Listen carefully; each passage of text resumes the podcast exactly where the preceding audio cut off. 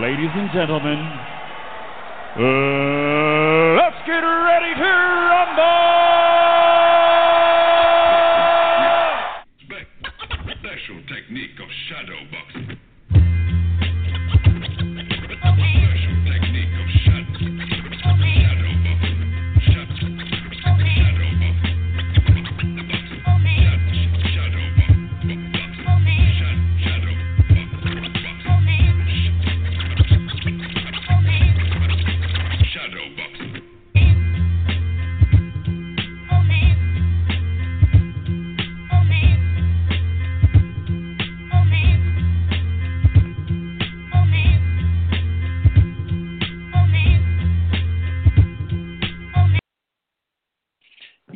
Yo, yo, yo, what is up? What is up? What is good, everybody? This is the April 19th, 2020 episode of the Boxing Source Radio Show.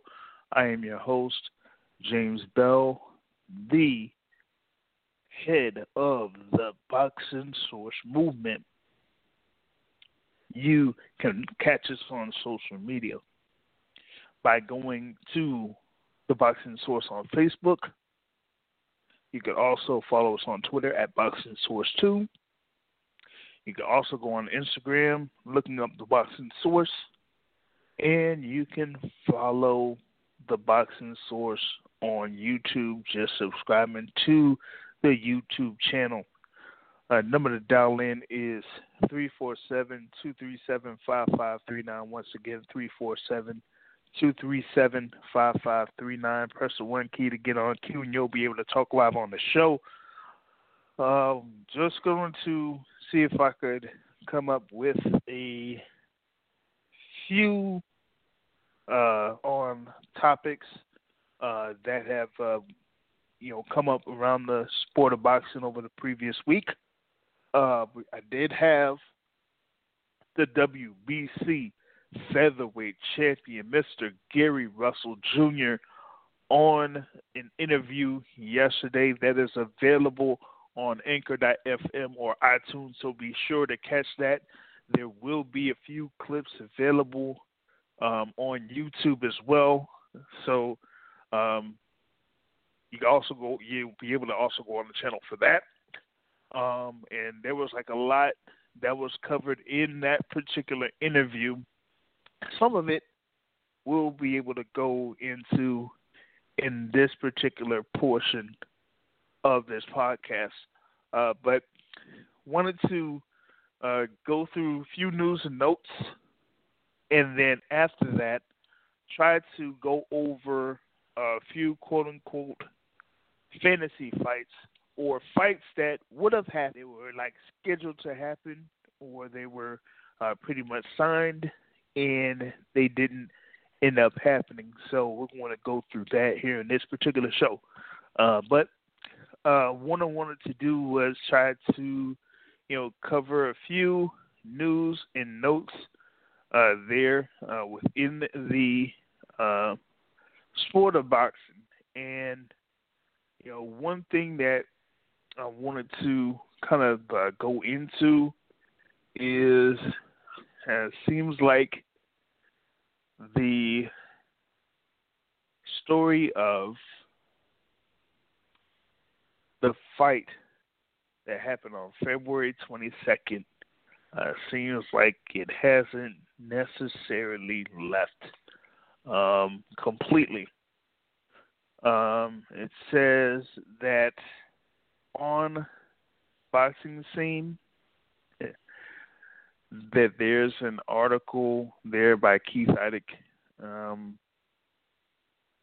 it talks about Deontay Wilder, and I know that um, we have a frequent caller on here that is the president of the Deontay Wilder fan club, and also another caller that is the supposed vice president of the Deontay fan club, Deontay Wilder fan club, that is. And I'm wondering what they have to say about what has been posted this afternoon. Uh, Deontay Wilder says that he felt like a zombie against Tyson Fury, and he wasn't there from the first bell on February 22nd. Uh, like I said, this uh, article is posted on Boxing Scene by Keith Idec.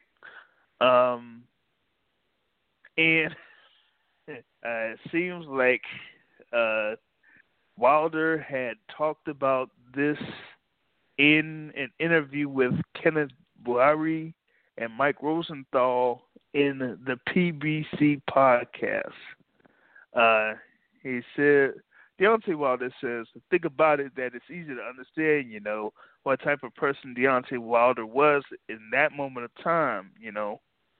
Even when I took off my mask and the things that I was doing, you know, I've been in the sport for a very long time. People have seen me fight, you know, all over the world for a very long time. So people automatically knows, you know, how I am and you know how I should look. And people that know boxing know that wasn't Deontay Wilder that night. I was a zombie that night. Um all right. Um all right, let me let me let me let me uh let me go through this a little bit more of what I guess was said in the PBC podcast. Uh, so Deontay Wilder says it was something like I said. I can't talk about a lot of things, but it wasn't Deontay Wilder that night. You could tell from the mask my reaction to certain things that I was doing in the ring. You know, you can look from the first fight into the second fight. You can tell it was two different people uh, that night. From a guy that from the first side of the bell was in retreat mode the first fight when the first bell sounded, I was on the hunt. You know, I don't go backwards. You go forward. And that night, I wasn't myself. I felt like a zombie in there. Okay. So, um, he does say that uh, everything's gonna be all right, and he's looking forward to coming back in there and, and you know doing what he has to do. Um, he says, I don't want to feel like I'm making any excuses or anything like that. Um, just want people to know that I'm happy, I'm in full health, and I'm coming back stronger than ever. Now, uh, they say that the third fight between Tyson Fury and Deontay Wilder is scheduled for October 3rd. It was initially scheduled for July 18th at MGM Grand Garden Arena, uh, but you know, due to the effects of uh, COVID 19. That fight has been, you know, postponed to this proposed date of October 3rd. Um, but, you know, kind of uh, see this as being interesting, um, to say the least, that Deontay Wilder uh, is making these comments because this is it's been a good little while ever since that video of um you know him saying your king is here. You know, um, oh God, here we go. All right, let me, let me let me let me calm down here. Let me calm down. All right, so it has been the first time since that particular uh, video that Deontay Wilder has basically said anything in reference to a fight that happened on February 22nd. Um, the thing is, is that a lot of, or a good number of people, um, had not heard from Deontay Wilder ever since that particular video. I mean, he's had like appearances, um, you know, photo shoots, so to speak.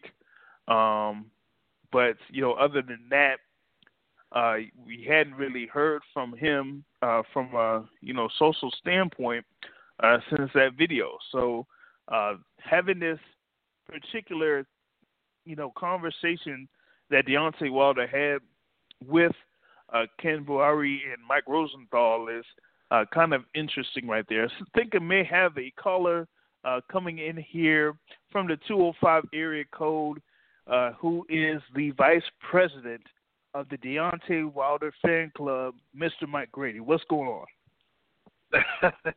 What's going on, JR? How you doing, man? I didn't catch the beginning of what you said about Wilder, just the end, literally the end of what you just said. So if you don't mind Okay. repeating it, I would, I would love to hear that. Okay, so this is um well I, I'm pulling up an article on boxing scene which is basically a summary of what uh Deontay Wilder said in the PBC podcast. Uh so um so Deontay Wilder was uh, talking with Ken Bouhairi and Mike Rosenthal and he uh, kind of said that uh, he felt like a zombie from the first bell against Tyson Fury on uh, February 22nd in the MGM Grand Garden Arena. Uh, he said like uh, you know that uh, he could tell from the mask or my reaction to certain things that I was doing in the ring, and you could look from the first fight into the second fight. You could tell that it was two different people uh, that night. Um, so he's kind of like making like a comparison from his approach in the first fight to his approach in the second fight and saying that uh, they were two completely uh, different people. Um, you know, like I was saying, uh, this you know article is posted by Keith Idec on Boxing Scene, but um, if there's a way to you know get to the PBC podcast, then uh, you'll be able to access that you know PBC podcast to uh, listen to what Deontay Wilder uh, said uh, there on that podcast. But um, the headline is basically that Wilder said that he felt like a zombie um, in his second fight against Tyson Fury. So, um, And your rebuttal to that is what there? and what what was that? Your rebuttal to that is what? What, what You know, my thing is, my thing is with with Deontay Wilder, right? Um, we we we both know that he is a very prideful man, and he is a very confident uh man. So that you know, no matter like who he you know is positioned to go in the ring against, he feels that he would go in there, uh, do his thing, and you know knock his opponent out, and then that would be that. Uh, but you know this is the first time. You know Fe- February 22nd was the first time that not only did he lose, but he basically got battered at that particular point. Um, so with that being said, that kind of like is a you know a rude awakening for Deontay Wilder that you know he he basically felt like he was invincible for a good amount of time, and then you go from that point to being defeated and being defeated soundly by Tyson Fury. Um, that it's you know basically a concern, but you know for me the way that he is reacting to this is of a concern uh, to me. Uh, in that he says that oh he feels like a zombie in in uh that you know it was two different people or or something like that like that that concerns me because it still doesn't give him the ability to admit that he lost the fight and then he got beat by someone who was better than him that night and it's not like he's giving Tyson Fury credit for doing uh what he was saying that he was going to do and that he actually executed it to a T.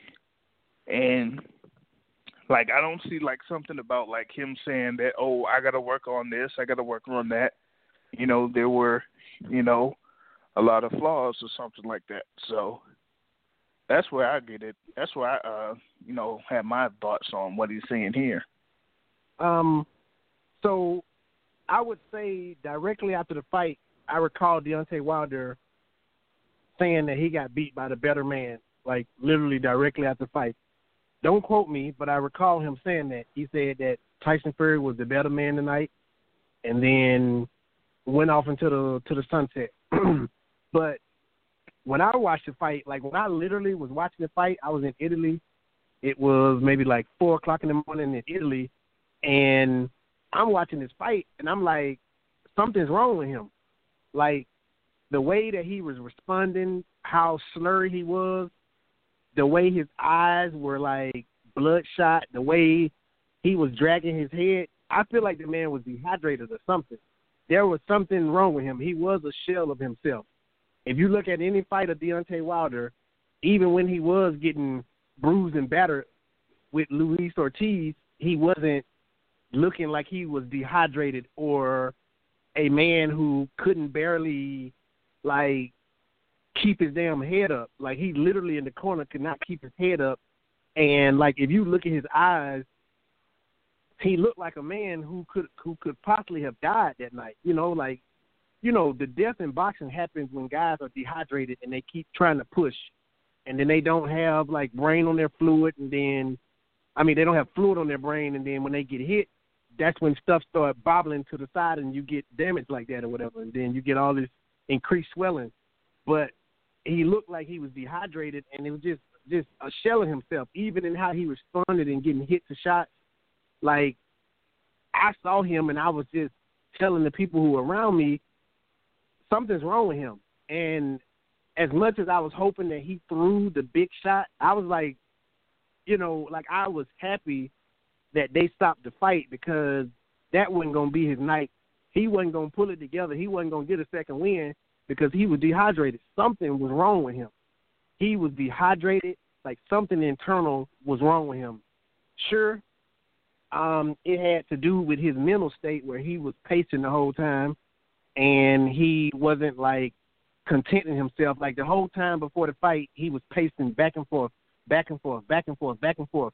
That fatigues you. That mental stress that you put in yourself fatigues you. But even past that, the man was dehydrated or something. Something like if you look at how, um, I don't know if it was Austin Trout or whoever it was, but you remember one that we talked about this fight, but it was one of the fights where the guy looked just like a real shell of himself, and and it just he just looked so lethargic and he barely could hold his head up. I think it was Austin Trout, and one of Austin Trout, he he made it to the end, whoever it was, but you could tell something was wrong with him. And and Deontay Wilder behaved the exact same way as if he was dehydrated.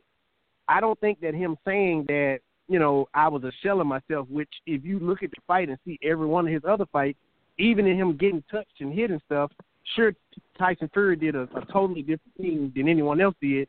However, when he got touched by Luis Ortiz, he didn't behave like that. He didn't behave like he couldn't keep his head up, and you know he was he was hurt more in the Luis Ortiz fight, like hurt, like mentally hurt, like like uh concussed wise.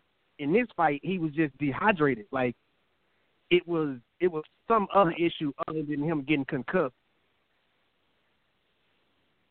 I mean, obviously he, hmm. he may have concussed with getting hit behind the head too, but uh, but what what I'm saying is there was something else. As if even before the fight began, he was dehydrated. Like the way he behaved, he won the second round in my opinion. But other than that, it was just it just looked real bad. And I'm like, man, he he's not even behaving right. Like he's not responding right. It just I, I was a for the man to be honest, dog. I, I literally was like, stop this shit. Like I really don't want to see this man to continue. Like let him go out on his shield. No, do not let him go out on his shield. This is when the motherfucker died because he dehydrated. I'll I'll shut up and let you talk. Well, um, one of the things that I'm you know looking for here with um Wilder is that I mean you're talking about his his thing with him being di- dehydrated. I mean, I don't necessarily know about that, but what I do know is that for this particular fight, he was the heaviest that he has been in his professional career. Yeah.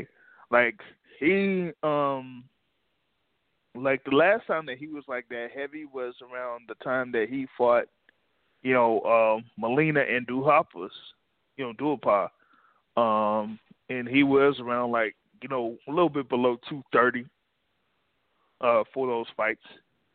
But, you know, when he when he was um, there against uh, Luis Ortiz and uh, Fury the, you know, the first time, like he was down there below 215 pounds. You know, um, so thing about it is, is like you you can't necessarily weight fluctuate like that and you know have you know a, a pretty good uh, effort. you know, regardless, or you know, try to keep up that effort um, for an extended period of time. Because uh, you know, you know, what was it? March third, twenty eighteen, when I was there to watch uh, the first Luis Ortiz fight at the Barclays Center. You know, he was there at like two fourteen.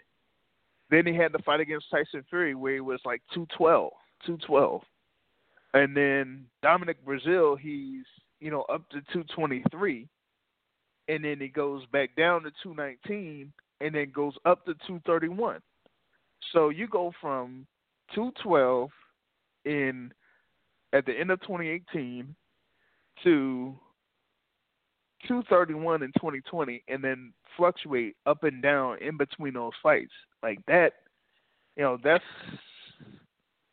you know that ain't you know all too all too good um doing that because you your body can't necessarily respond to uh that. Now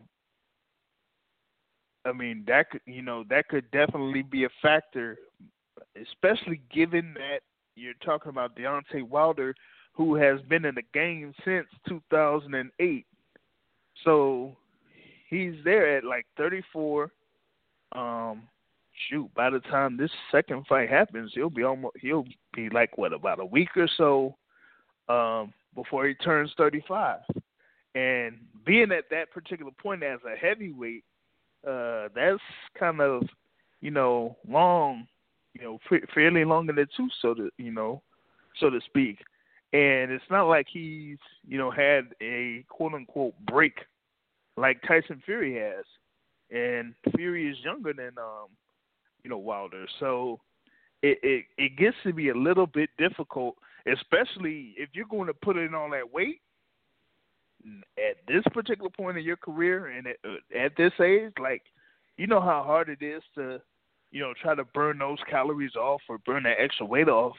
Um, metabolism ain't as as good um, when you hit around that age, so it's going to be a lot tougher for Deontay Wilder to cut that weight if he wants to cut that weight. Um, even though he was talking about, you know, leading into this particular fight that he wanted to you know, get bigger so he would have more power and finish off uh, Tyson Fury. Like, there's a way to gain weight, and you know, like a right way to gain weight, and and keep your, you know, um, speed or you know, power, whatever it is. But if you can't harness all of that and develop that the right way, then yeah, you can get uh, tired very easily. And with Deontay Wilder, you know, I've said this for a while with Deontay Wilder. He, you know, exerts himself a lot when he throws his punches. In that, when you do that, you do you do use a lot of your energy when you throw the punches the way that Deontay Wilder throws. And if you can't necessarily keep all of that up, then yes, you will get winded, you will get tired, and you'll have to, you know, basically fend for yourself until you can catch your breath. And, you know, Wilder wasn't able to do that um, on February 22nd, and yeah, he ended up getting battered uh, significantly for it. So it looked like he. Do you think just it looked just solely that he was winded, or it looked like literally? Did he look like he was just a tired fighter, or did he look like he was dehydrated? From you seeing fighters who look dehydrated to me, I think it's it's like a lot of that. I think it's tired. I think it's you know the weight. You know, and I mean, weight, it, yeah, you're right. Deny that. You're right. Yeah, because like for me, it is is is more towards like if I wanted to point to anything, it's the weight because it, like my thing is if you know that you have been able to perform you know, to the ability that you are able to perform around a certain weight, why change that? Like, why fix, try to fix something that's not broken? That doesn't make sense to me. So I would rather, you know, have a fighter come in at a weight that he's comfortable at than try to gain weight to try to, you know, supposedly gain power when if you gain power, you might lose speed by doing that, or you might lose your mobility by doing that. And I think that making that investment to try to pack on more pounds ended up hindering him in this fight against Tyson Fury, where he isn't used to having those additional pounds on him. Tyson Fury was.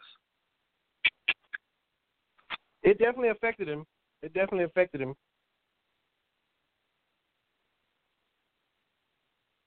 You know, I mean that that's that's kind of like how how I um you know kind of get it.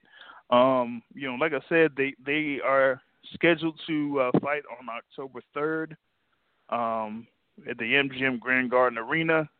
You know, hopefully that'll jump off it on October third. Um, but we, you know, we'll see about that, and you know, kind of like you know, looking forward to see you know what happens here with Deontay Wilder. This is going to be you know his most important fight by far of his professional career because from a business standpoint, you know, um, he he can't it, it it he has to be able to account for himself in this third fight and not have a repeat of the second fight. You know, if he has a repeat of the second fight, that's going to be you know a real deterrent uh, for him in his professional career. You know, whether he goes forward with his career or not. You know, um, so you Yeah. know that's what I got on that man. Um, that you know it's it's going to be a key you know key uh, point in his you know pro career. Um, how he approaches this third fight that is scheduled, you know, for October third at the MGM uh, Grand Garden Arena, and I don't I don't know once they have that fight you know, signed if they're gonna still have those ticket prices. As it looks like those as the ticket prices beforehand.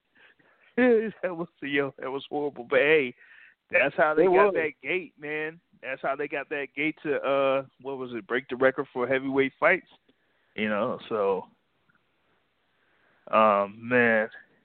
So there's that and then um there's like another story that um it came out here uh, earlier today in reference to um, one topic that was talked about, uh, you know, three months ago.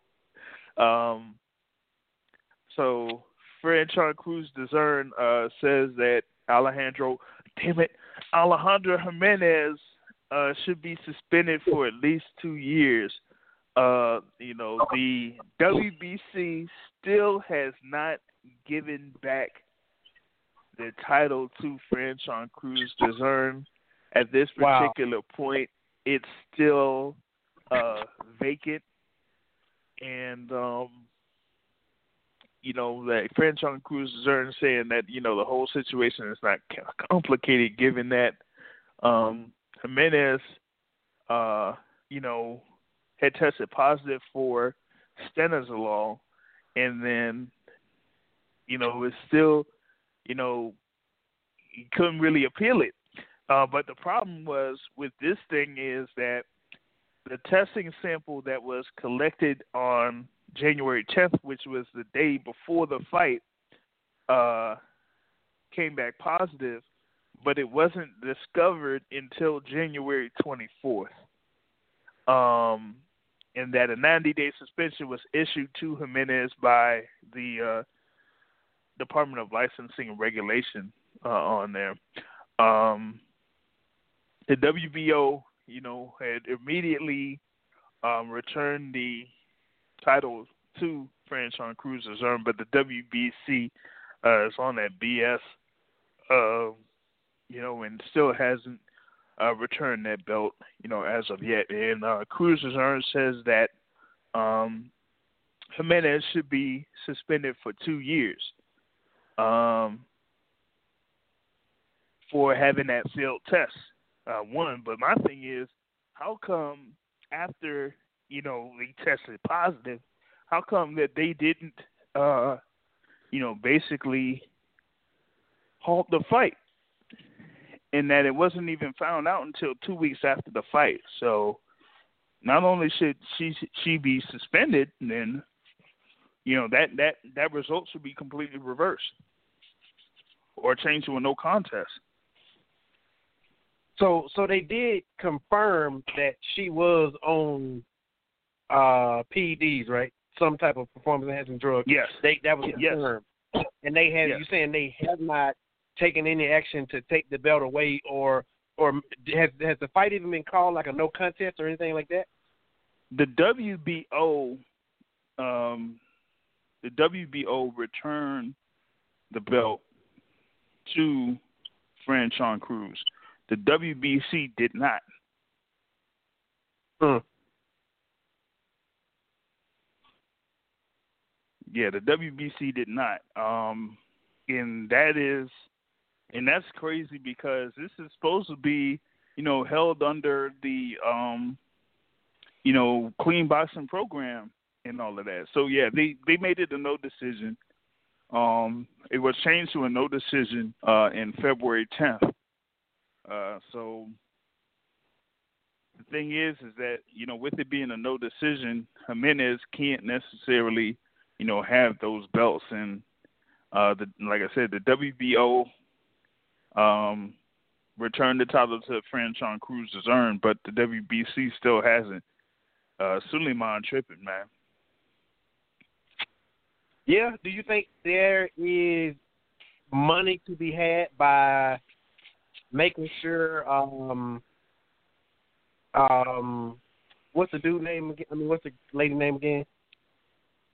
Alejandra Jimenez. Alejandra, uh, to make sure that she um like had a belt to where they could to where they would have to do it again or you know it would be money in them doing it again. Do you think this is like a a money motivated decision to where if they fought again it would be money in the fight because I mean it was a good fight obviously. Yeah, yeah, it was. Yeah, it was a good fight. Um, but uh, that the thing about it is, is that man, um, first the first thing is what is the overall suspension going to be for uh Jimenez? Uh, because the thing is, is that like they had the Texas um the Texas um sporting, you know, group suspended Jimenez for 90 days. That's just, you know, 90 days. Uh backdated to the field test. So by now that thing is done. You know, it's past uh 3 months. So that 90 day suspension is gone uh for you know testing positive, but my thing is is that even if they even try that, Franchon is not going to have another fight with Alejandra Jimenez when she tested positive for for the banned substance, and they didn't notify the groups until two weeks after the fight took place. So one, actually, what should happen is the purse that Jimenez got for that fight should be rescinded, or she should have to pay that back. Because if she tested positive the day before, then one, the fight shouldn't have happened in the first place. You know, so that's the thing with the, you know that's the thing with that. It's like, how are you gonna have the you know both of them fight when one of them is you know testing uh, positive for an illegal substance? You know. Politics as usual. Yep, yep. So, I mean, that's kind of like how that you know thing turns out with with that, and um, you know, I just want to see like what happens um once everything picks up for that, because I really would you know say something to the WBC or you know really uh, petition the WBC to say like, hey, look, she cheated. I should get the belts back and belt back, and that's you know the end of that. Uh, so it's kind of like how they do it. Um, let me see this thing here. Uh, there's also like recent news about uh, Jonathan Banks, who is a trainer of uh, Gennady Golovkin. Um, and Jonathan Banks, who you know trains Gennady Golovkin, is saying that he is not, you know, really uh, looking forward to seeing Golovkin facing Canelo uh, next.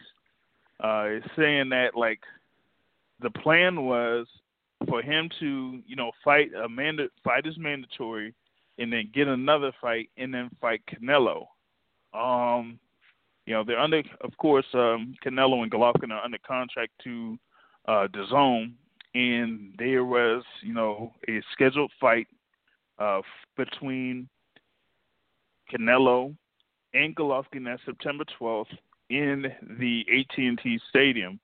Um, but uh, seems like Jonathan Banks is not with the plan of uh, that being Golovkin's next fight.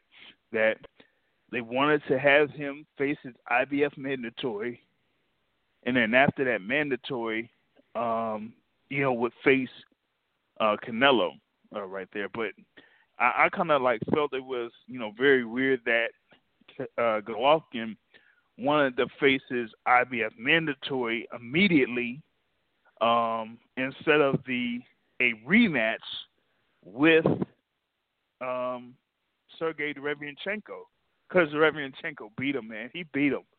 Like he straight up beat him, and then they ended up giving the decision to Golovkin for Golovkin to get that IBF title, and so now it's like people want to see that rematch, but Golovkin is choosing to go ahead and fight, or wants to go and fight Kamil Szeremeta before having to fight with uh, Canelo Alvarez. Um, so you know, Jonathan Banks is not necessarily you know down with the uh, notion of not having a fight between Golovkin and Szeremeta before the fight between Golovkin and Canelo uh, there. So, me, I'm like this. I just want to see Canelo fight Golovkin and then finally beat Golovkin soundly and stop him for the first time in Golovkin's career. Just stop him and not even, you know, have that um IBF title on the line, even though I don't think it will be on the line. I think they agreed to um, having that fight above 160 pounds, so the IBF title wouldn't even be on the line. So, uh, what do you think about uh, Jonathan Banks' thoughts of you know not going into uh, that Canelo fight straight away? You don't think that he beat him soundly the second fight? No, I'm saying that I want to see Canelo beat Golovkin more soundly and stop him on September 12th. Yeah, I said it on wax. I don't care. I've said it multiple times. I don't like Golovkin, and it is what it is. All right, so there.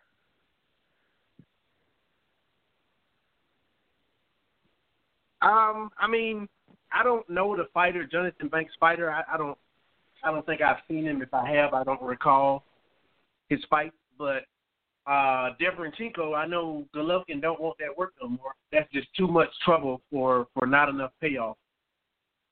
I don't see many people who would who would want that, you know, who would want to do that again, especially if all he got is is just something to lose. Um, I mean, I do think Canelo is gonna bring the pace for him, and what that means, how that looks, I don't know.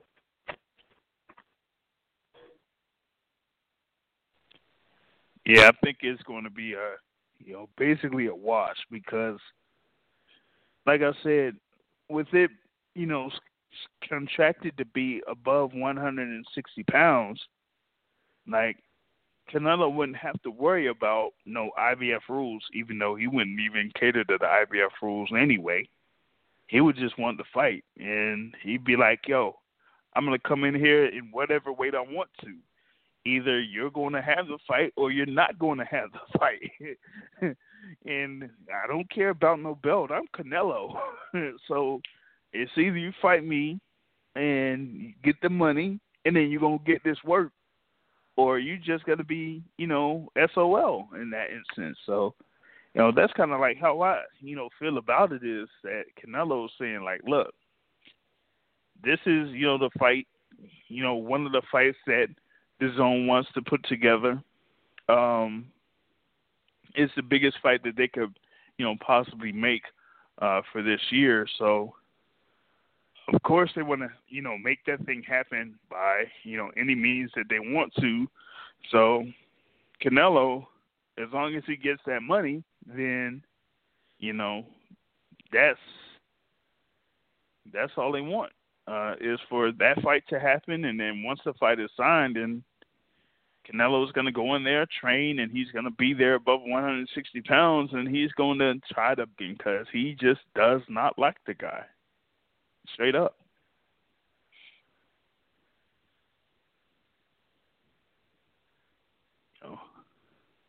So I mean that's you know kind of like the news um, that that is out there. Other than um, you know what was talked about the other day, I did have WBC featherweight champion Gary Russell Jr. on, and and one of the topics that we were talking about is him uh, announcing that he wants to move up to 135 pounds in the lightweight division.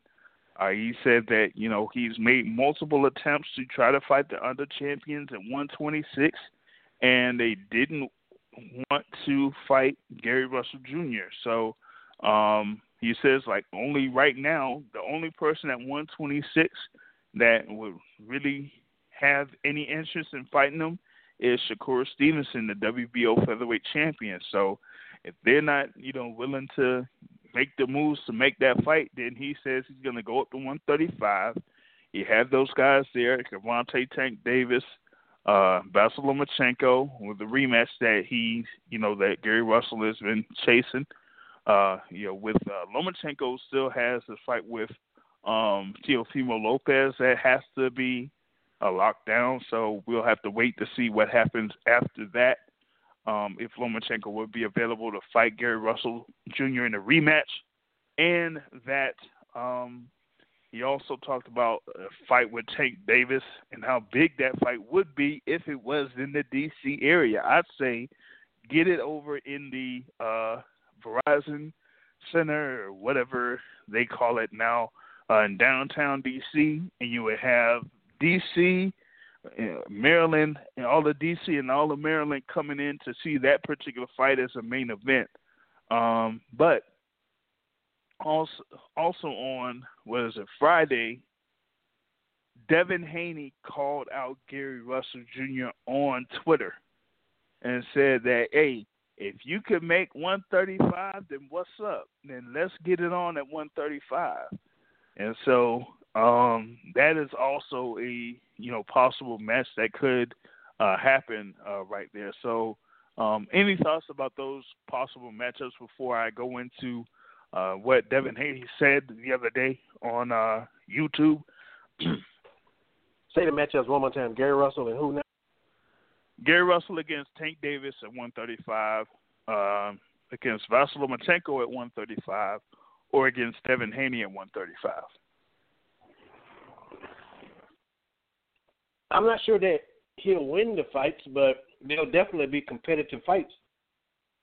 Even when I went back and looked at his fight against Lomachenko, he didn't get like whitewashed. It, it was uh Lomachenko won the fight, but it was a competitive win for Lomachenko. Like it was competitive, but Lomachenko won the fight. Um, so if he had another fight, maybe he make the right adjustments with Lomachenko um, in terms of Tank. And again, I'm, I haven't watched Devin Haney enough to know what his body of work is, but Tank Davis, I think he would offer problems to Tank. Tank would also offer problems to him. I would have to think about it a bit more in terms of what I think uh, Gary Russell's strengths are and Tank Davis's strengths. Gary Russell is known for going 12 rounds, correct? Yeah, uh, he's had you know fights where he stopped opponents. Uh, like you know against Oscar Escandón and but yeah, he can go twelve comfortably, no problem.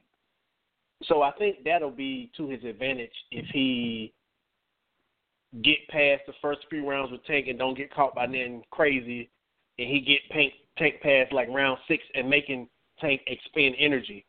If he does that, then Tank gonna have to go to a place where he ain't, you know, where he necessarily hadn't had to go per se. And I mm-hmm. think Gary Russell will bring that out of him, you know. but he just got to get past round round six or so. Don't get hit by nothing big. Yeah. Competitive fights though. I mean, Gary Russell against anybody is, is going to be a against any top competitor would be a good fight. People would be willing to Yeah. see it. Yeah, definitely. I definitely be willing to see it. Um, I think it would be uh something that you know wouldn't necessarily be held in, you know, MGM uh National Harbor, uh, where Gary Russell has had multiple fights, or you know where um, you know Tank Davis has had uh fights held. Um, when you know he did have his fight, he did have his fight in Atlanta. That you know we were there uh, to see. Um, and then, you know, before that, uh, he had his, you know, fight against uh, Ricardo Nunez over in, um, you know, an arena in Baltimore. So that particular venue was, you know, fairly sold out, or I think it was nearly sold out. So uh, you do have an instance where he kind of uh, brings a lot of attention.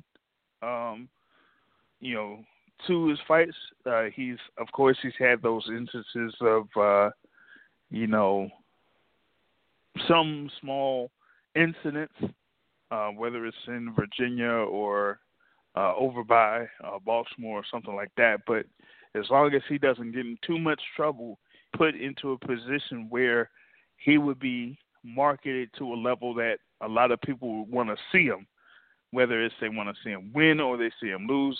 Either way, a lot of people want to see him. So um, right now, uh, fight between Tank Davis and Gary Russell Jr. would be uh, really uh, interesting uh, there. And you know, like I said, fight between Gary Russell Jr. and Devin Haney. You know, you have De- Devin Haney very young. Um, seems like he's very hungry there at 135. Uh, but Gary Russell is like, yo, I will go ahead and I will face anybody at 135 pounds. I still got the, you know, the speed and the skill level to take on and compete with anybody at 135. Uh, so he's like, hey, if Devin Haney wants that smoke, then he could come and get it. You know, that's you know what Gary said uh, yesterday.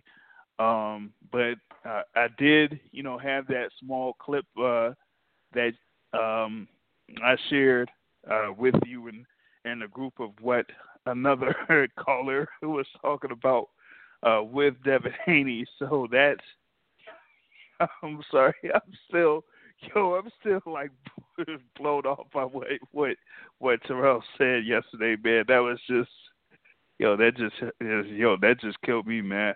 Um, what did he say? I forgot what he said. Yeah, he basically called out Devin Haney. He said, "Look, Devin Haney is, you know, saying all of these names, but you know, right now around this time, you know, it's it's it's one thing to say all these names when nobody's really fighting, but when things pick back up, and you know, we have uh, fights that could be, you know, set up and signed. Will Devin Haney still have that same energy in calling out Gary Russell Jr.?" And uh, Terrell basically said if Devin Haney doesn't have that same energy once things pick up, back up, then you know he says that Haney is basically pulling the punk move um, there. that's Yep, that's all to point. Good point. But he he didn't he didn't say punk, but yo, I ain't gonna repeat it. Yo, you you just gotta play that clip when you, when you get the chance, man. It's yo, it, that was just just crazy, man. But with Devin Haney, um, there's also been you know some controversy over the past uh 48 hours or so uh, because Devin Haney and his father Bill Haney were on a um, you know YouTube live uh, telecast, and you know someone uh, on YouTube that he was with was bringing up the uh, possibility of Devin Haney uh, fighting Lomachenko, and you know Devin Haney said that you know on my life I'll never let a white boy beat me or you know something to that particular uh, extent, and it was kind of similar to uh, back years ago when Bernard Hopkins fought Joe Calzaghe And before that fight, Bernard Hopkins told Joe Calzaghe, "I'll never let a white boy beat me." And you know, with Devin Haney saying it, it's like, oh, like everybody's like reacted like, oh, that's a quote unquote racist comment, and you know that's offensive or you know anything like that. And I'm like, okay. It's, I mean, my thing is is that comments like that almost is like a part of boxing. Unfortunately, that it brings interest. It it definitely just it did its job as far as I'm concerned. Is that yo, if you want to create some uh, you know, uh, interest or reaction to what you say, that's one of the re- ways that you do it. You know, um, and like I said, it's been a part of boxing since you know basically the beginning. I mean, they you know did that with the Jack Johnson fights and um, you know some things with uh, you know Muhammad Ali or uh, versus um who is it Chuck Wepner. So so that's the thing that you have uh, as part of boxing is that race is something that is used as a marketing tool uh, for people to be interested in a fighter, whether it's you know to be in favor of them or to be against them. I think racist is a bit is a bit strong of a term. It's insensitive, definitely insensitive, Mhm. but it ain't no different from what um other people do. Let me let me just say that. What other Yeah, yeah, yeah, exactly. It's, Yeah, it's just insensitive, but you know you ain't. People don't just automatically just say, "Oh, you're racist." Some people do, but you know, people who are like culturally open just know that it's insens- insensitivity, and you know that's exactly what it is. It's insensitive. I mean, okay, tell him it's insensitive, teach him, and um, you know, keep it moving. yeah, yeah. So I'm gonna see if um, you know, I could like pull this up again. Um, so let me see if I could uh, yeah, like cue it up or whatnot, and see if I could like play it. So this is like coming from, I guess it's who is it like a 78 Sports or something like that, uh, having a conversation with Bill Haney and Devin Haney, and um, basically a reaction to um, one comment from someone that was, you know, watching the uh, live stream. So let's see if I could uh, cue it up here once again. So in the height of Loma, so I can rip. he said, he said, oh, he was, he want to rip like Frank said TV all day long. He said, keep, keep grinding, Devin. Uh, greatness is coming. Yeah, yes sir, yes sir. I'll say this. I'm never I would never lose to a white boy in my life. I don't care what nobody else says. Listen, can't no white boy beat me on, on any day of the week. So that's the that's the comment there from uh, Devin Haney. Where's David Haney you from? know, well, Haney, Where's he well, from? they're around like Vegas. I'm not trying to be funny. Um, the reason why I know it's insensitivity because me growing up in a black neighborhood at a predominantly black school, black this, black that, black this, black that, people would say that all the time. And, you know, when you open your eyes and go to college, you see that there are some white boys that are just as athletic as whatever, and, and race ain't really a thing, but it's just people in their little small bucket who they feel what they feel, but when they get introduced to something more, their eyes open a bit. It's just insensitivity. You just need to be introduced to something more. You know, just need to be introduced to just the, the bigger world out there, and, and that's all that is. Is it racism? No, it's insensitivity. Introduce the man to a, a the larger world. What you do? Keep it moving. Mm, see that. Now, um, seeing I got another call in here from the 773 area code. What's up? You on the Boxing Source Radio Show. Yo, what's going on, man? This is Bo, Three Kings Boxing. What's up, family? Yo, what's good, Bo? How you been, man? I've been good, trying to survive and trying to survive and find something to do with this COVID nineteen, man. I you know, I can't punch my kids no more, so they gotta open up these gyms, man. They get these gyms, they gotta get these gyms open in a hurry, baby. Say what now? They you landed too many on them. They ain't they ain't sticking and moving good enough. No, they not, man. All right, so I hear y'all talking about the Devin Haney situation, right? Yeah. All right. Here's the thing, man. People want to call it racism, and the problem here's the problem is, man. I've been around boxing for a long time. Uh, you know, I'm I've, I've been following boxing dog since the '70s. Nothing that I hear in boxing ever surprises me, nor does it bother me, because I understand why fighters say things and why they do things. Now, I don't think is it racial? No, it's not racial. But here's problem that that cats are having. A number one, you have to remember the history of this. This was once said before by Bernard Hopkins, right? Yeah. Now it was considered insensitive then, okay? But and maybe you have some people that might think it's insensitive now. But let me put people onto something, man. And this is for me, and I'm gonna speak from my experience, right? When I was fighting or playing football, dog, I always got up. Like something in me got up more when it was someone that was white. Okay. And Yeah. At, at, at the at the okay, so at the end of the day, understand something, man. Black and white has been pitted against each other from when it comes to sports for for, for fucking shit since all of us was born. Since all since our parents' parents was born, right? Right. So when you get out there on that field, when you out there on like like man, when I used to step in the ring, and I, I I'm not gonna even lie, I, I I was always up for whoever it was any freaking way, right? But I always got up when there was a rival, which means a dude from a rival gym, and if I looked across and it was a white dude, my mind like, yo man, I'm not gonna lose to this motherfucker, right?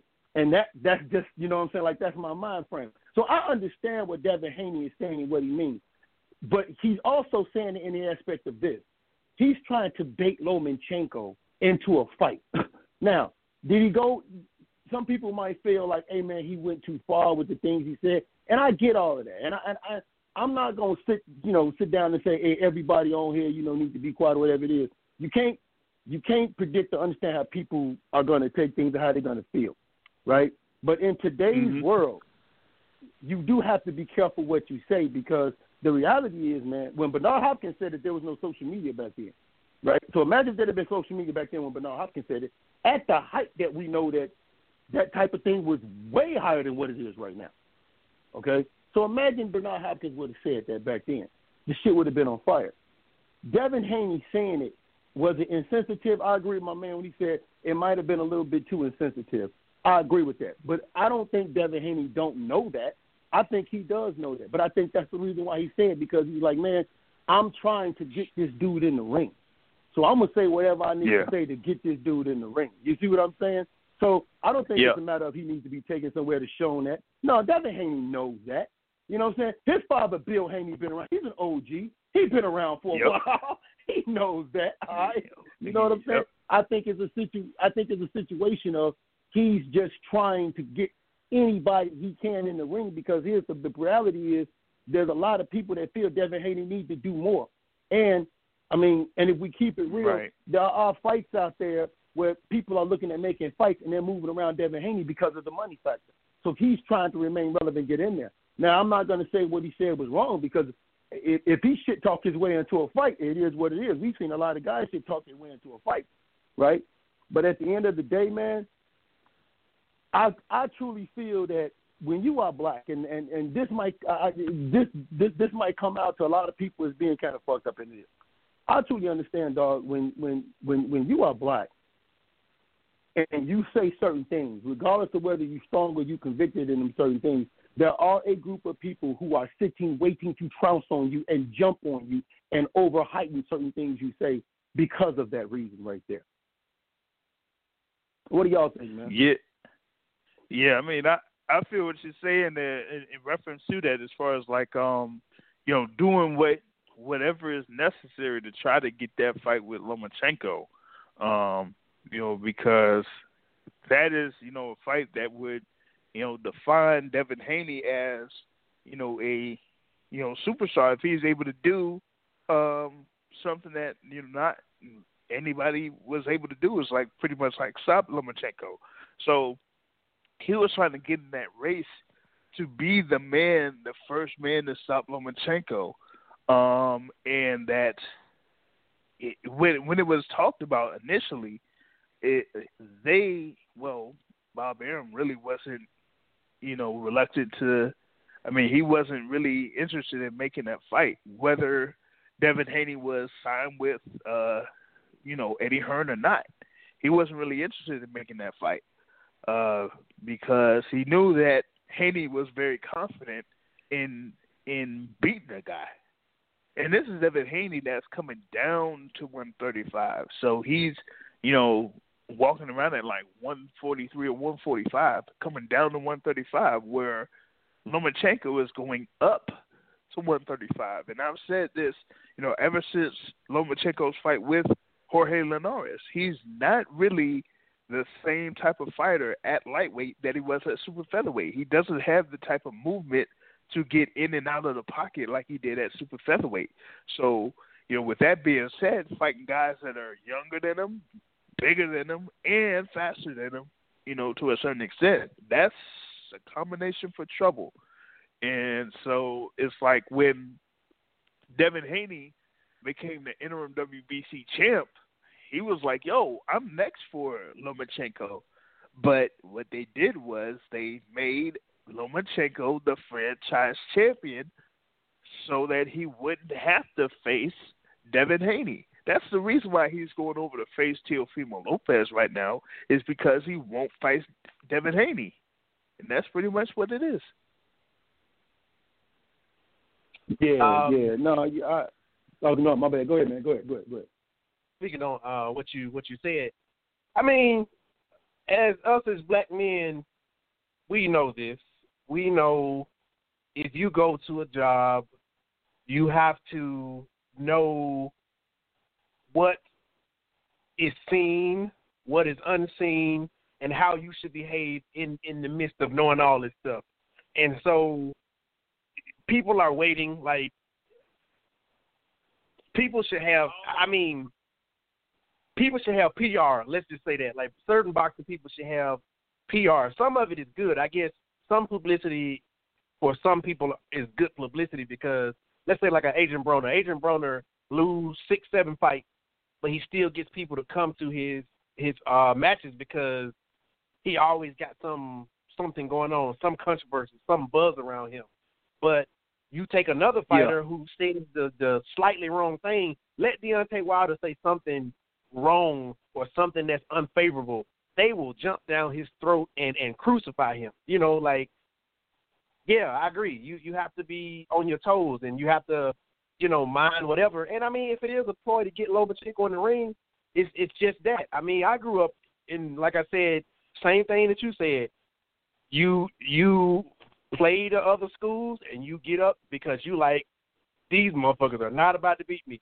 You know, in the gym to this day, this motherfucker is not about to beat me. You know, and it, it just kind of is what it is. But I mean, nevertheless, if you say the shit, it's still insensitive. But yeah, hmm Yeah, I feel that also too, man. You know, let's.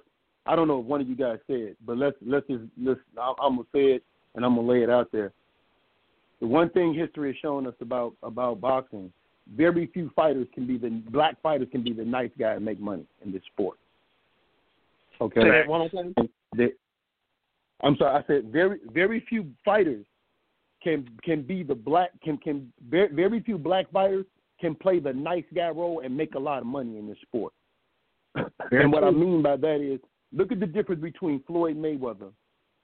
Okay, and everybody didn't like him. I used to hear everybody tell me, "Oh, reason why we don't like we like somebody black if they was opposite of Floyd." Well, I give you Andre Ward, and they had a lot of shit to say about this guy. Right? You're talking about a dude who who married his high school sweetheart. He had a baby by a Christian. You don't hear anything. You don't hear anything in the news cheating, putting hands on none of that drugs. You don't hear nothing about Andre Ward, right? But they still found Not something to one thing. criticize him on. Yeah, right. And they still found something to criticize him on. You just mentioned Adrian Broner. Adrian Broner is more popular and can lose fights and get fights, right?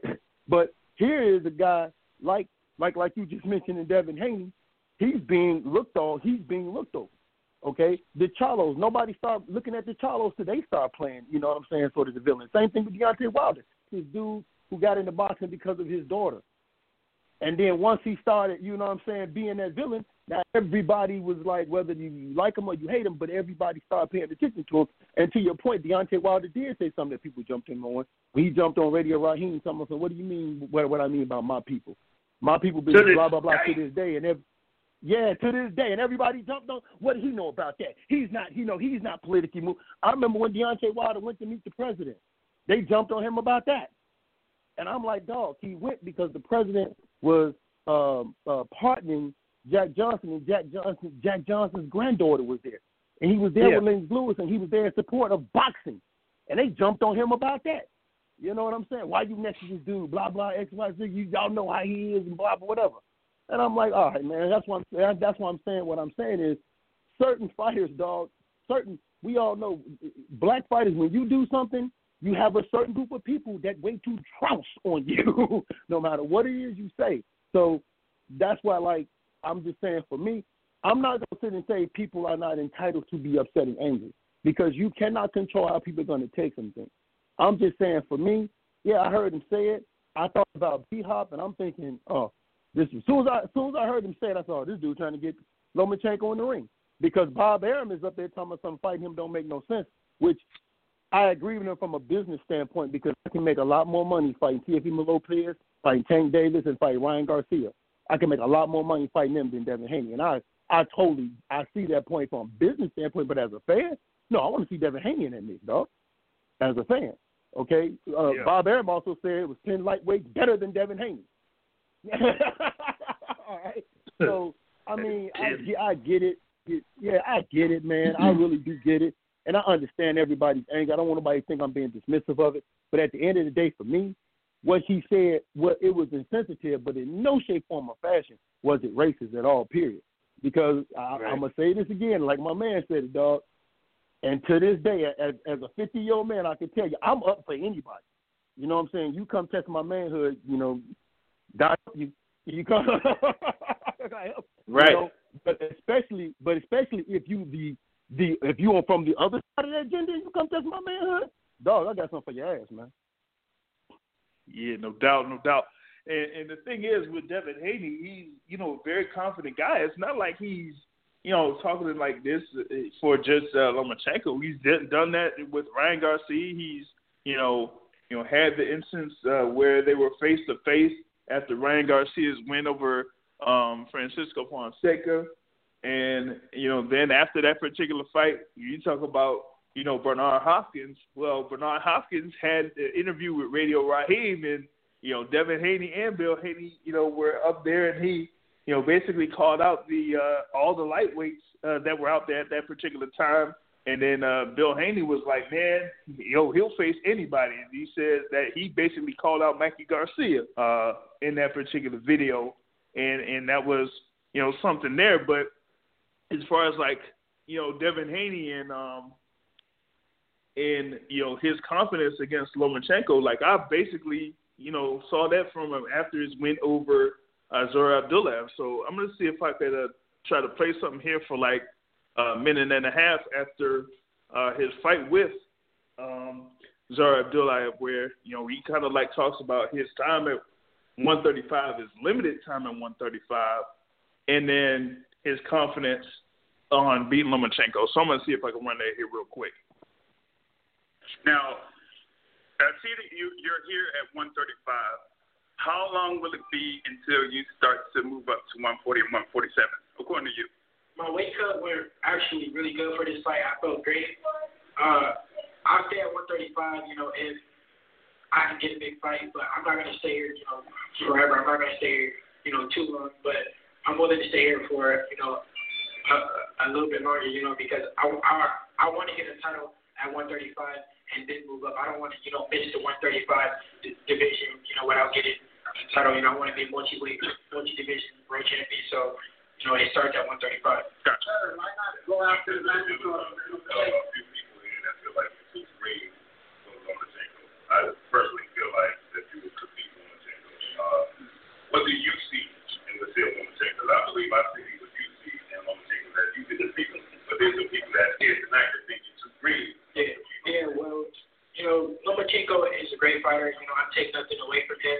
Um, and that's exactly why I want to fight him because he's a great fighter. And no, no disrespect to you know any of his other opponents, but they was obviously you know too great for him too. So if I'm too great, let me just go on the list with all the other great fighters that he fought. So yeah, there there was uh, Devin Haney back in September. Uh, was it 16th or 17th after his win over uh, Zaur Abdullaev? And there he just talks about, you know, hey, why not, you know, put me in there in the ring against Lomachenko like all the other green fighters? Because he says like he's ready for, you know, and that was last year, you know, before he got injured. But you know, he still has that confidence right now after being recovered from his shoulder injury. So uh, that's kind of like what I get off of that, you know. So, um, any more reactions to it, like what what he was saying?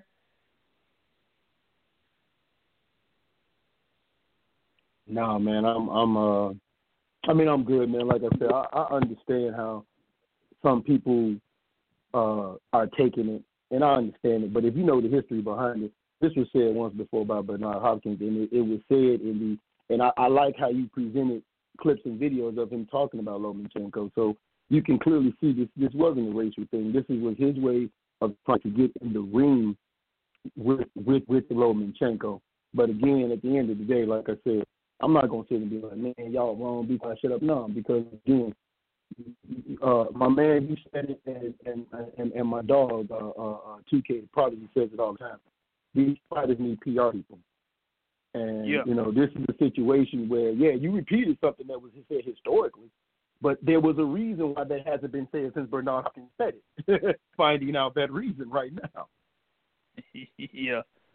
Yep. It like yeah, like you like you were saying. I mean, it, that part with uh, Bernard Hopkins, like social media was nowhere near uh, what it is now. So you know, when he said it, I mean, it's only like you know maybe it circulated you know the boxing waves in, in one level, but now with the thing with what um Devin Haney said, like it's spread all over YouTube, it's all over Twitter, and you know multiple uh, writers and columnists were talking about it on Twitter, and then he had to say something, you know, as far as like a reaction to it, and he had to speak with uh, the WBC president Mauricio Sulaiman and and all types of stuff. And I'm like, man, like, like you wouldn't have that happen within one day back in like what 2006 or whatever it was uh, when that fight happened between Bernard Hopkins and Joe Calzaghe. But you know nowadays when everything is so instant,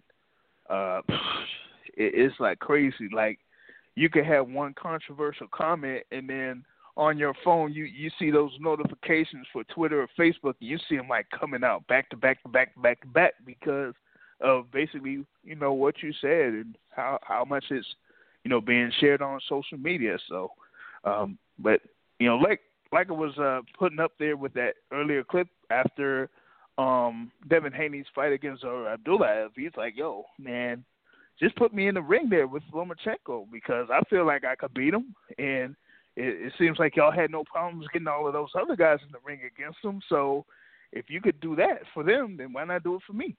You know, so that's kind of uh what I had in that particular topic. Um, you know, I did like was saying something about uh the interview with Gary Russell Jr. that I had on yesterday. I will have portions of that available on YouTube, but you can catch the whole interview on Anchor.fm or through iTunes. Uh, there and uh, seeing that we got like about say like 15 minutes in the uh, live session of uh, this particular uh, podcast, so you could call in at 347-237-5539. Once again, 347 uh, 237-5539 uh, press one key to get on the queue and be able to talk live on the show.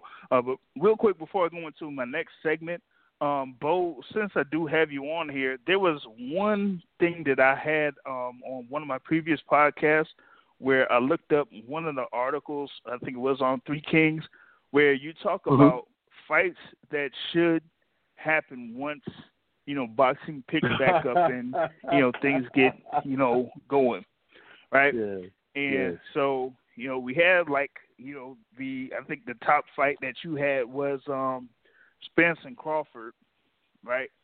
And Mhm. I think, you know, was the other one well, you ha- I think you had the thing with Fury and Wilder uh as well. Mhm.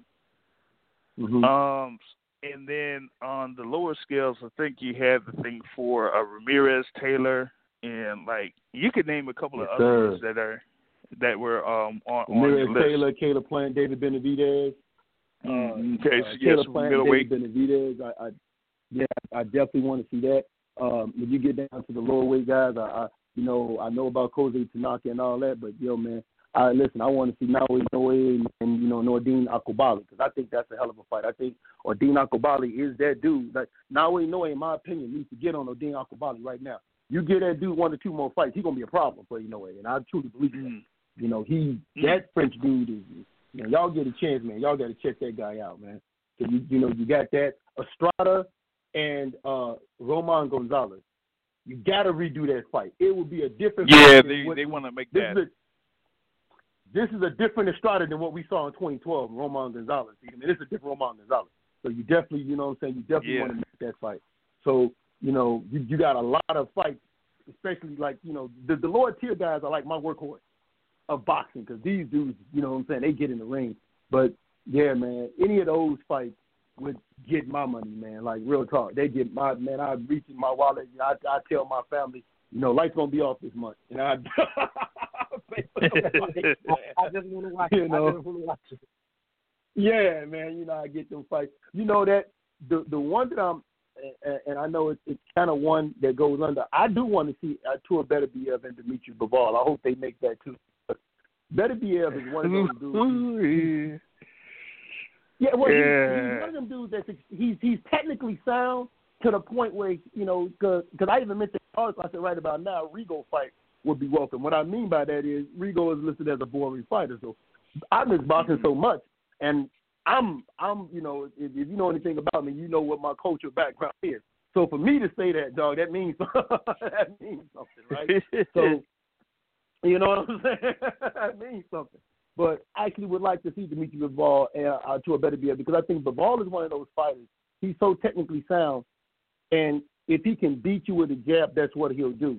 He's one of those fighters I think that if he is pushed to raise his level, that that's when you'll see you'll finally get to see that Bivol you've been wanting to see. And I think and, and I think Beterbiev is that dude because Beterbiev comes to he he's on a seek and destroy type of mission when he comes to fight you. He's looking to hurt you and hurt you hard. And I think when he gets in there with Bivol, we'll probably we'll, one or two things either Beterbiev will overcome it or we'll see a Bivol who raises his game. So that's a really intriguing fight for me, man. man. Yeah, that would I've- be interesting if if Bivol responded like that. Like I, I, I say this with a grain of salt, with a lot of salt on it. But I see Bivol potentially succumbing if if Better Beterbiev can get Bivol in the corner and Bivol doesn't move and he can like just like get him while he stops and he like Mhm. imposes his will. I see Bivol folding. If you right, if Bivol can use that jab and keep and stay away and just confuse Better Beterbiev for like twelve rounds, he'll win the boxing match. But it, it would be interesting to see if Bivol kicked it to another level due to Beterbiev's pressure. I just can Beterbiev stalk him and and like keep him, you know, where he wants him to be though. Can Beterbiev cut off the ring? Can he do all these things that will need to be done against a, a Bivol? That that would be my question. But that would be interesting Mm. to see what exactly what you said. Yeah. Yeah. well, I think you know, thing- and, and the thing is, we. I'm sorry. Go ahead, man. Nah, I, I was saying like for me, man, I've I've seen Bivol, you know, live, uh, you know, in that undercard for um Kovalev Alvarez. You know, I've seen him, you know, fight uh John Pascal and I hadn't been really, you know, that much impressed with Bivol's performances, man. And you know, for me, Beterbiev is like freaking Wolverine or something, man. Like, you know, going up against the Gvozdik, he he was able to, you know, work down and break down Gvozdik and just beat him up. And I think that for me, Gvozdik to me was, you know, a little bit more skilled than Bivol, or more polished than Bivol, and he just got battered. And and that's why I'm like, yo, it's it would not be a good look if they put in Bivol against Beterbiev uh, right now at this particular point, man. Because Uh, yeah, it wouldn't be. Man, I, I'm I'm sorry, man. I, I think I think he'll he'll get he'll get mashed up. He would get mashed up I better be up, man. I I just yeah, I just don't you know see that uh, happening. But um, I did um, you know one of the last uh, fights that was out there with the crowd um, or fight cards was the one with uh, Mikey Garcia and Jesse Vargas. And in that undercard, I saw you know Chocolatito Gonzalez uh, get that stoppage win over Kyle Yafai. And yeah, like I said, man, hey, Gonzalez against Estrada now. Ooh, man, yo. Yeah, he talking about you talking about pulling out money to you see that fight. Yo, I pull out money. Man, You know, dog. to see that fight. You know what I'm saying? I'm reaching Yeah. in the back of the toilet and grab that plastic bag, baby. yeah, yeah, grab yeah, grab that bag, you know, grab that bag. Um, yeah, that's that's one that you know definitely want to see. Um, I, I got a question. I got a question. yeah, So, What's up? um, Caleb Plant versus Benavidez. Who do you have and why? Whew. Listen, man. As much as uh, and and one thing about me, man, I ain't gonna sugarcoat it. You, you know, you you know, because the truth is just that. The truth don't care about the feelings. The truth don't care about is it sweet or sour when it hits your lips. I got to go with David Benavidez. I got to go with David Benavidez, man. Why that? I think David Benavidez, and here's the reason why. I think Caleb Plant is a very good defensive fighter, but when I look at at at the the the way Caleb Plant kind of fights, he's one of them dudes that he thinks defense first, offense second. Sometimes he'll switch it up. David Benavidez is all freaking offense. David Benavidez is coming in. David Benavidez has good boxing skills as well as when David Benavidez is is on it, he's on. I've seen David Benavidez for a tall dude be able to take that half a step pivot back to where you just missed by inches, then counter you with a couple one two punches. I remember when he fought Medina, and then like I like the guys he fought leading up to him being the champion. When he fought Porky Medina, that Yeah. fight was a statement. You know, that was a statement fight. I like the fact that he went back and he rematched Gavril. He didn't have to, but he did it to show us that wasn't the real me. This is the real me. nigga So I definitely like that. Yeah, so I I I I I think Benavidez. Like if I was to ask for a percentage, I got 60-40 David uh, David Benavidez because I think from an offensive standpoint and just overall ability, and I I just kind of feel Benavidez got more of a dog in him than Caleb Plant. Yeah, I think if Benavidez put that pressure on Plant, just like I saw with Jose Uzcategui, I think when Benavidez puts that pressure on Plant, Plant will start fading like he did in the Jose Uzcategui in the second half of the fight. Plant is a front runner. He kind of reminds me like a, of a James McGill, but a bit more conditioned. He's a great front runner, but in the second half, he kind of lets you back in the fight. And I think David Mhm. Benavidez is not a guy where you want to be a front runner and not save nothing for the set, you know, you know what I'm saying, for the third leg of that run. Yeah, That's interesting. Yeah. That's interesting about Caleb Plant, about him being a front runner. Because I think with F- Feigenbutz, like even though Feigenbutz and he he knocked him out, it, like I was at the fight in Nashville and I was just kind of wondering like, Caleb, are you about to let this dude like like is this dude about to pull off one of these little lucky punches and like catch you with something? But he was a front runner. He was he was winning most every exchange. But I was just like, this this fight just a little bit too exciting for me. You know, it's like it's it's it's a half of a, a inch off from from clipping him. You know, like he definitely a front runner. I'll give my coming out to James, I guess. Yeah, I think uh like yeah, like you were saying, man, you know, playing is kind of like a front runner in that instance. And you know, for me watching that fight against Feigenbutz, I, I was like Feigenbutz really can't do much of anything to really affect Caleb Plant. So I was just looking for Caleb Plant to actually put something together to spectacularly finish Feigenbutz. And you didn't necessarily see that where on the flip side, Benavidez could definitely, you know, make, you know, create a spectacular finish.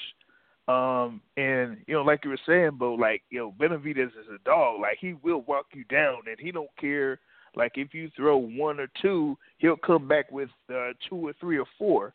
Uh, if you don't really, you know, affect him right. And you know, with Caleb Plant, you know, him being defensive is one thing, but you also have to be an effective. And with somebody that's, you know, effective uh, or not effective but aggressive as Benavidez, if you're going to counter him, you have to counter him with something that says, "Hey, um, oh, he's countering with something big, you know, coming back." So I have to think twice about, you know, approaching him the way that I was approaching him initially. So I don't see Caleb Plant really doing something like that to where he he'll make uh, David Benavidez think twice about coming forward. Uh, so that's kind of like where I just say that Benavidez has the you know edge in that particular matchup uh, there. They also Um, disagree on that. I think that Caleb Plant has the tools. So, like you said, Bo said he he fights defensive first and then offensive second. I think that he exactly the fact that he does fight defensive first and then offensive second, he will make David Benavidez. So, two things, one or two things can happen. If David Benavidez does fight like he how he did with Porky Medina, where he throwing twenty punches and it looked like in, in the span of like two seconds, then yeah, that's gonna be tough for uh Caleb Plant. Again, does Benavidez the ring? Does he like it with his pressure? Is, is it intelligent pressure, or can Caleb Plant literally do like a Mike Lee, like box him all over the ring and then like land something in right behind Mike Lee swinging at him, like land something in the middle of it or behind him swinging at him. I think he has the ability to make Benavidez pay, and it'll be with, within one of the exchanges where he does something, you know, maybe do, do a shoulder roll, maybe duck under, roll under, and then come with a you know left hook, anything. I don't know, but yeah, that that'd be a great fight, man. I think that that that is why the fight is so intriguing because both fighters have have the tools to like beat each other, and you know it might come down to who has the the most dog in them, and Caleb hadn't necessarily had to. You you have not had to see the dog in Caleb yet. Like Caleb, you can tell Caleb is a prideful, strong-willed person. I can tell that, and that's Mhm. why one reasons why I follow him and I like him because you can tell he got like that Andre Ward in him. If if you hit me, I got to get that back. You know, um, and and no, I can't let you feel like you winning around. You know, the only way you feel like you winning around is if you catch me and buzz me, and and I literally got to get out the round like Kovalev, like with Ward Kovalev. I just I just got to get out this round, regroup, you know, recalibrate whatever went wrong. Other than that, nah, you you I can't let you think you win winning. Oh, you think you win this round? Take that body shot. You know, like my best fight that I seen where somebody literally broke somebody down was Ward Kovalev too. Like Yeah. textbook for how a young fighter can learn to beat another fighter, um, you know, at the same stature of them. Like it, it was, it was just amazing to see. Like it was like head to head, head to head, head to head, and you could just see he, he just inch, just slowly inching down by all those body shots. And and and unfortunately, that was his Achilles heel. But um, yeah, man, that was that was a great fight because it was competitive up to, up until you could just see the, the the chink in the armor, and then you saw the chink in the armor. Uh, Ward hit Yeah. the armor again. The armor flew off. Boom, hit it again. Now he hitting the body. Boom, hit it again. Now now you know it's like he hitting raw skin with with metal. You know it just was it was it was a great fight. But I see that in uh, Caleb Plant, and it'll be a great fight. Benavidez ain't no slouch. Benavidez is is, is a very talented I, when I first saw the um the uh Medina thing, I was like, did somebody speed this up? And then I went and looked at it, and the dude head was like bobbing back like it was just like a, a pinball or something. I don't know what it was. It was just, I was like, man, he's crazy. Like, did y'all see that when when they first showed the replay? And, and did you not think it was like a sped up replay, like on on I- Sports I- Center or whatever? Nah, I watched the fight live, man, and I when the fight was over, that one part I was rewinding like I was like crazy, like dog, because I was like I was trying to count the punches, but you get you get lost in counting the punches because you're watching the head, man. so I was like, what? But you know, I was on Benavidez long before he fought Medina. I remember when he used to fight on ShoBox. I used to check him out mm-hmm. on ShoBox. I'm like, yo, man, who is this kid? Him and a cat by the name of James McAllister. I used to watch them two dudes, the super middleweight. Like, man, who is this kid?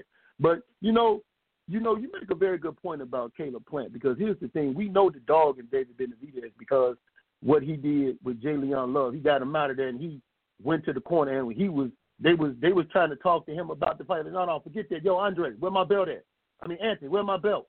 Where my belt? He was like, yo, man, forget forget that fight. Where my belt at, Anthony? Where my belt, dog? So you, you know you saw that. I think, and you make a point about Plant. Uh, because after Uzcategui, man, I, you, you can't deny he did knock out the next two guys he faced, right? It was kind of it was like lacklusterly, but he did it. So he knows, with you know what I'm saying. He knows what's going on. He knows what's at stake. So you know I can't say he ain't got no dog in him. I just think that Benavidez uh, has more dog in him. But this is a fight where we could really see. That's why see I like fights like this because fights like this where you don't know what somebody got these are the fights where they'll show it to you. This could be the fight where Caleb Plant shows that dog in him because they do have a long-standing beef. Caleb Plant did say if he can keep his nose clean, then maybe we could fight. yeah, he did. Yep, he certainly said that. Yep, he certainly said that. And then, you know, he he's been like waiting. He yeah, he's been like waiting for this fight for well since about what about fourteen months or so you know. So that yeah, once that once that thing is finally materialized, and you know they'll be able to like get it on. Um, I know that originally they had um, you know like they had the fight with uh, Plant and Feigenbutz, that that was uh, Plant's mandatory defense.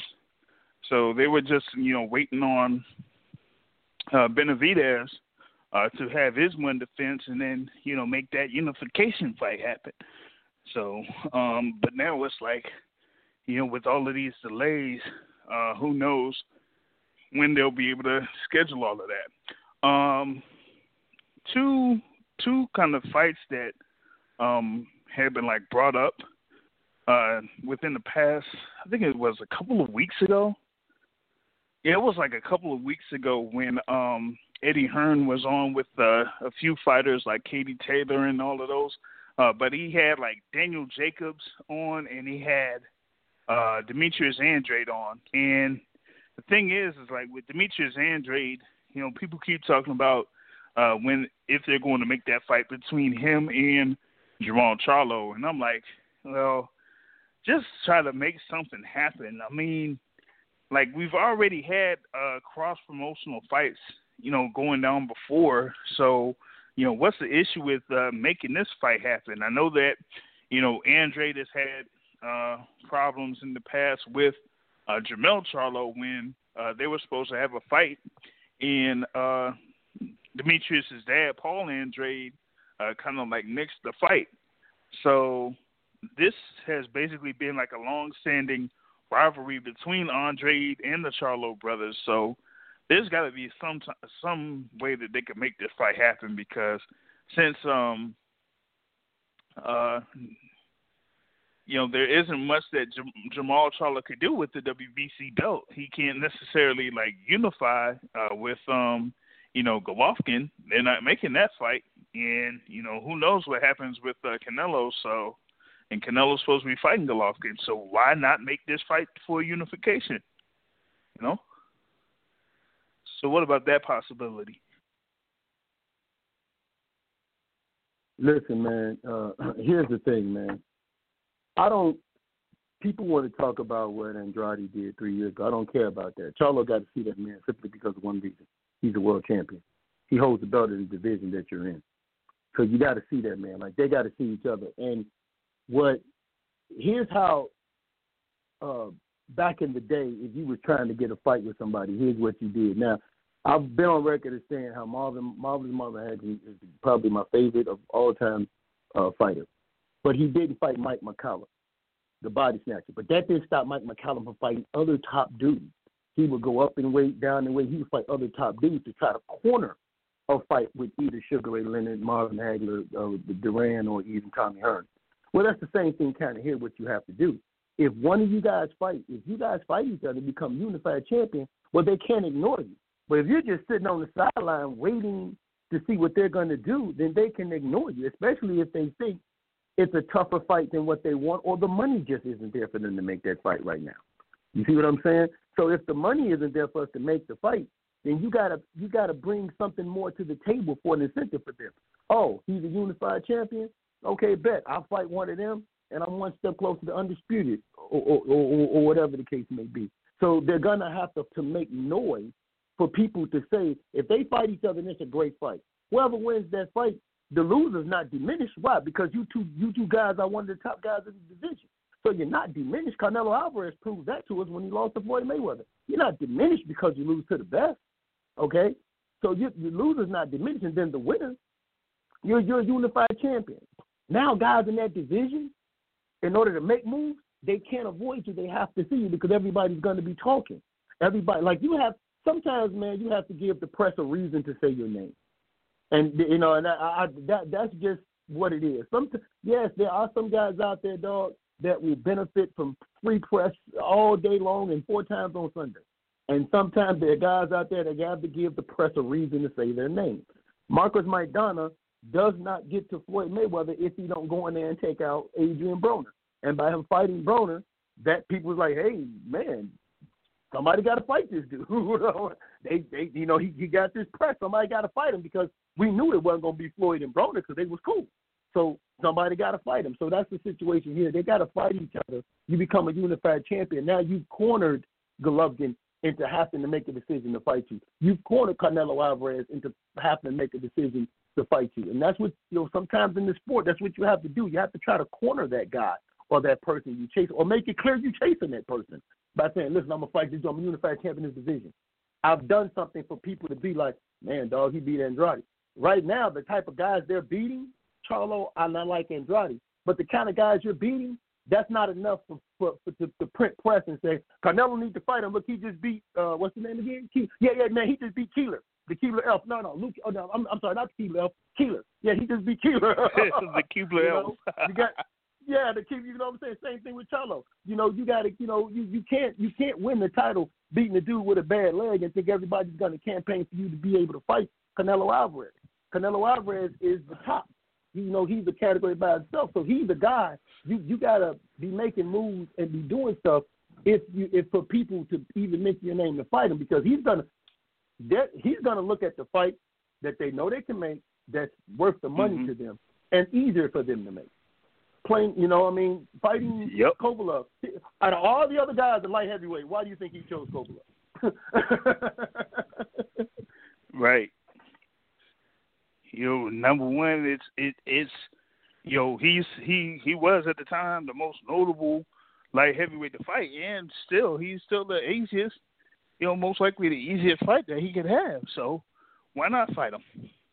You know, and and that's crazy uh, that he was like the the best um the best bang for his buck with the easy with the least risk.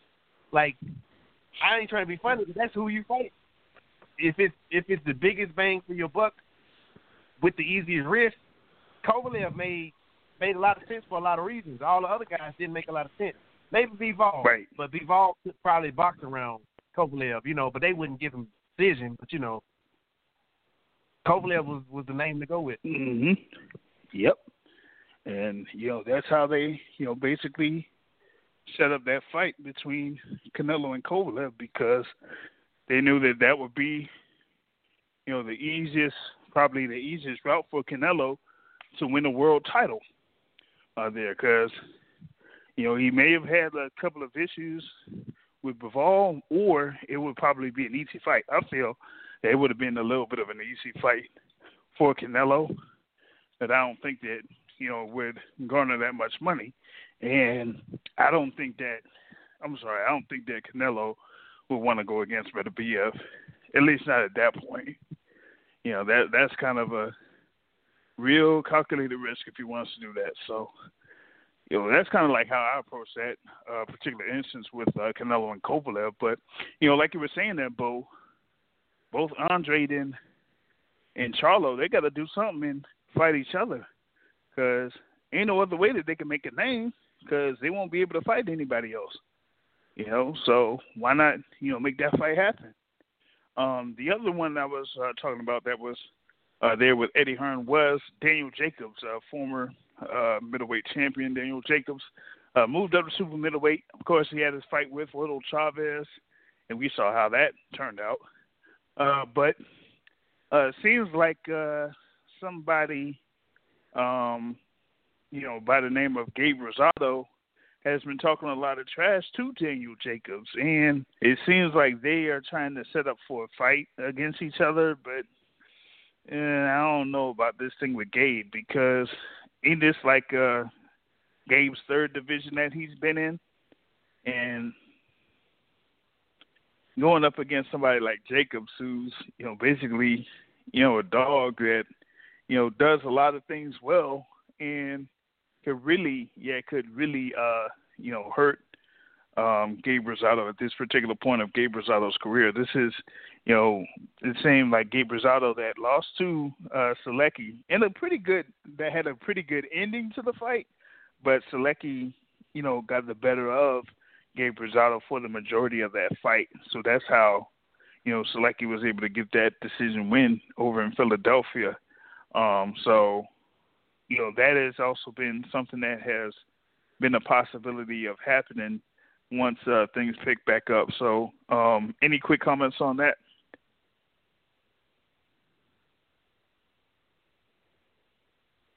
It's a good, it's a good introduction fight.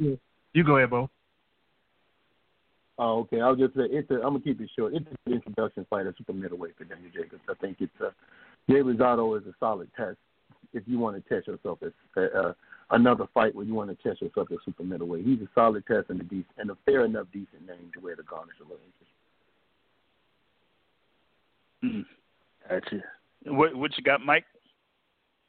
I I I think I was gonna say a bunch of words to get to what Bo just said. I think that it's um that's that's I'm the guy that sorry, man. My bad, man. I, I was gonna say a bunch of words, but that's gonna be the gist of what I was gonna say. That's the guy he like. If you wanted to to to see where you at, and you know, not necessarily go in it and and lose, and and also have a quotation mark a name on your on your resume and and and preserve your career and blah blah blah. You fight a Gabe Rosado. You know, is it is it the fight everybody want to see? Probably not, but uh, you should be able to win. You maybe stop the fight early by by cutting him, and then the fight ends in round six or so. Don't don't take no big punch, and you got a got a name on your resume that that that builds your resume. I don't know. Yeah, I mean, you could probably yeah, you could put it like that. Is like you know, people you know do know Gabe Rosado and knew Nate, you know, know him as a, a world title challenger at middleweight, um, and that he has competed at you know super welterweight. Um, but you know now he's up there at super middleweight and see what he could do, you know, at super middleweight. But um, with Daniel Jacobs, as long as he's able to, you know, go in there and take care of business, he should be able to get the win, and then, you know, later on down the line, potentially uh, be in position to fight for a world title at super middleweight because um, Callum Smith is out there with the WBA and Ring Magazine super middleweight championships, and he really don't have any type of fight set up anywhere. So maybe just have Daniel Jacobs and Callum Smith uh, put together for a fight right there. So, you know, that's you know why I wanted to kind of bring that up. Um, I'm going to, you know, put a close on to this particular uh, episode of the Boxing Source Radio Show. I wanted to, you know, go into a segment about uh, fights that were scheduled to happen but didn't. But I'll put that uh, on the shelf for next week. Um, same time, 7:30 p.m. Eastern time Sunday live, and it will be available on iTunes uh, later on down the line. So check that out. Uh, thank uh, y'all for calling in to this particular episode. Uh, like I said, we'll get it back going next week. And like I said, at the end of every show, the point of boxing is to hit and I get hit, not to send the trade. On that note, I'm out. Have a good evening, everybody.